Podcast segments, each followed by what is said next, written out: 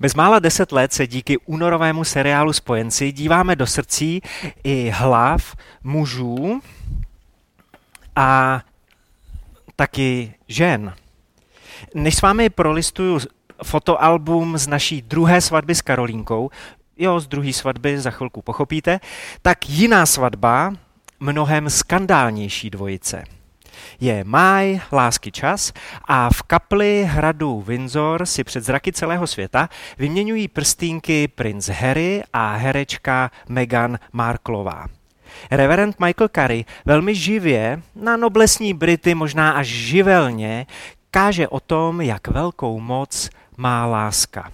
Je pro něj těžké zůstat v klidu, když říká, v lásce je síla – Nepodceňujte ji, ani z ní nedělejte sentimentální záležitost. Je v ní obrovská síla. V lásce je síla.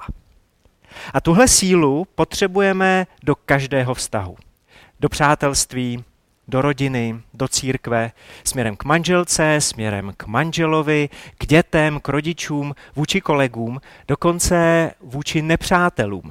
Nevymyslíš žádný vztah, kde nepotřebuješ lásku když zahajuje seminář o lásce, apoštol Pavel píše v Efeským, v dopise Efeským v páté kapitole v prvním a druhém verši. Napodobujte tedy Boha jako milované děti a žijte v lásce, jako i Kristus miloval nás a vydal sám sebe za nás jako dar a oběť Bohu v příjemnou vůni. Mnozí z vás víte, že mám moc rád eh, anglický parafrázovaný překlad eh, The Message, protože mi přijde, že často dokáže skvělým způsobem vystihnout, vytáhnout tu myšlenku. Takže Efeským 5.1.2 ještě jednou, tentokrát v The Message. Dívejte se, co dělá Bůh, a pak to také dělejte, stejně jako se děti učí od rodičů správnému chování. Bůh dělá hlavně to, že vás miluje buďte mu blízko a učte se životu v lásce. Sledujte, jak nás miluje Kristus. Jeho láska se nedrží zpátky, ale rozhazuje plnými hrstmi. Nemiluje nás proto, aby od nás něco dostal, ale aby nám ze sebe všechno dal. Milujte jako on. Jo, miluj jako on. Miluj jako Ježíš. A já jsem byl dneska v pokušení rozbalit tady nějakou sjetinu z počítače, jako to dělá pan premiér, a ukázat vám všechny ty desítky a desítky příkladů z Nového zákona, jak Ježíš miluje. Ale nakonec se podíváme na tři příklady a budeme Ježíše sledovat ve třech situacích a budeme se od něj učit životu v lásce. Takže miluji jako Ježíš, a přines do vztahu svůj zájem. Stalo se, když se Ježíš přibližoval k Jerichu, že nějaký slepec seděl u cesty a žebral. Čtu z Lukášova evangelia, jsme tedy v Novém zákoně, v Lukášově evangeliu, v 18. kapitole a čtu 35. až 41. verš.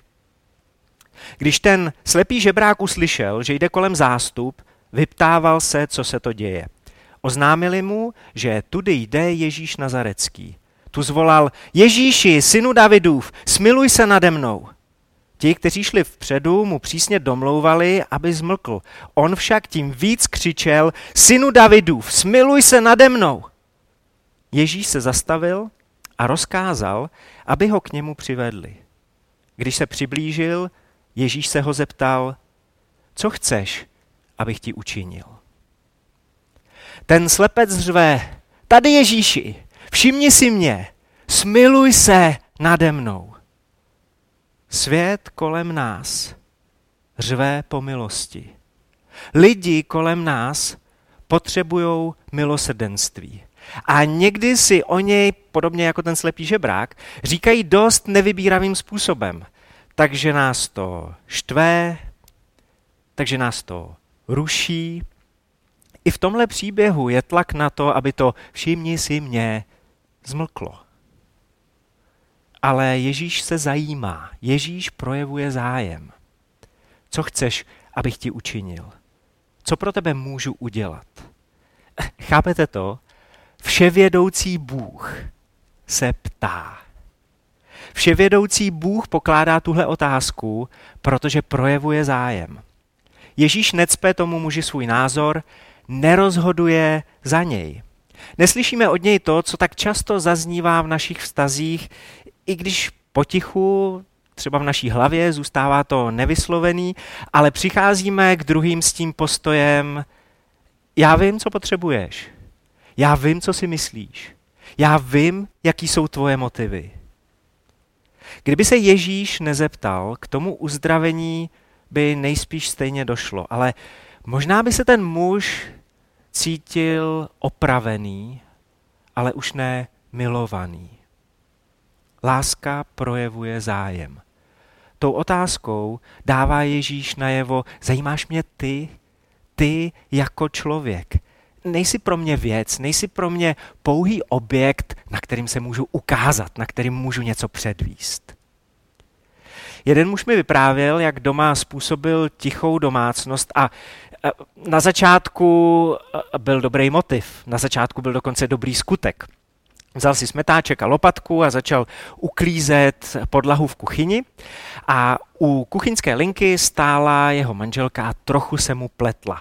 A taky tak jemně tím smetáčkem klepnul přes kotník, opravdu jemňonce, aby ji odstrčil, aby jí dal najevo, že překáží. A jí se to hrozně dotklo a mlčky opustila místnost.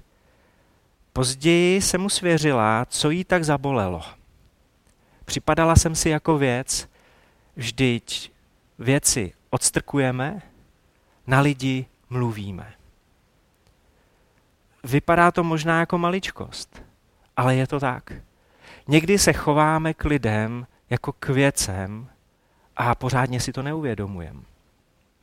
Já jsem před dvěma lety absolvoval jeden kurz, protože jsem se chtěl posunout v pastorační, v té poradenské službě a na tom několika denním semináři jsem objevil sílu otázek. A taky jsem si uvědomil, došlo mi, jak málo jsem lidem kolem sebe do té doby dával prostor.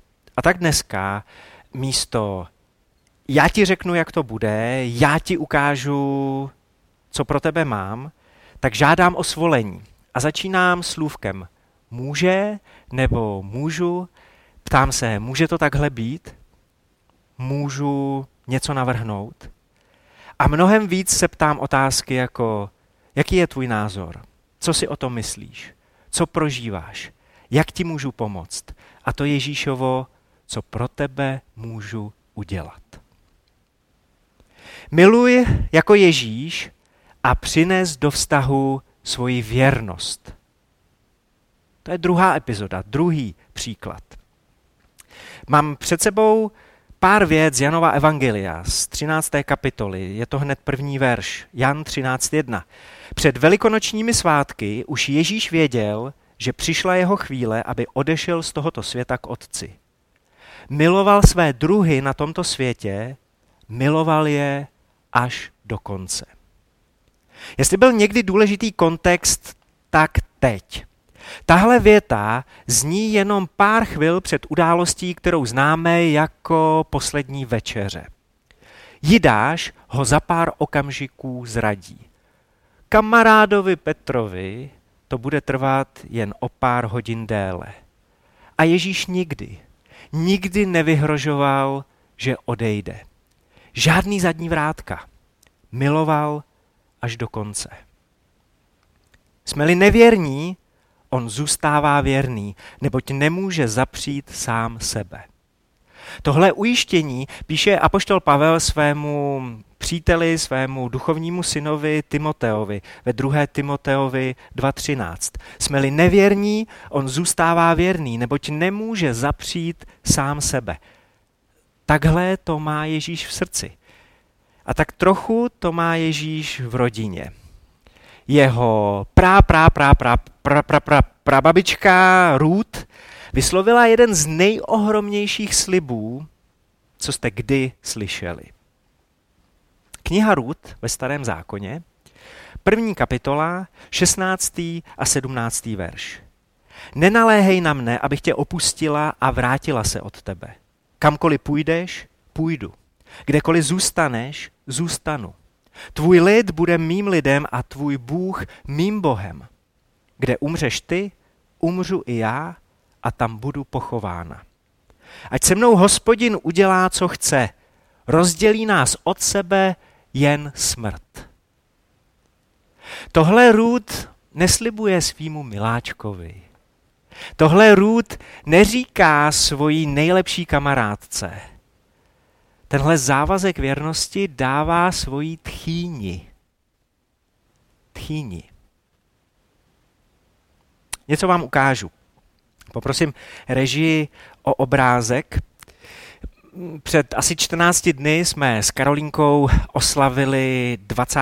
výročí od naší svatby a jak můžete vidět eh, na té fotce, tak jsme krásní, mladí a neklidní po 20 letech eh, našeho manželství.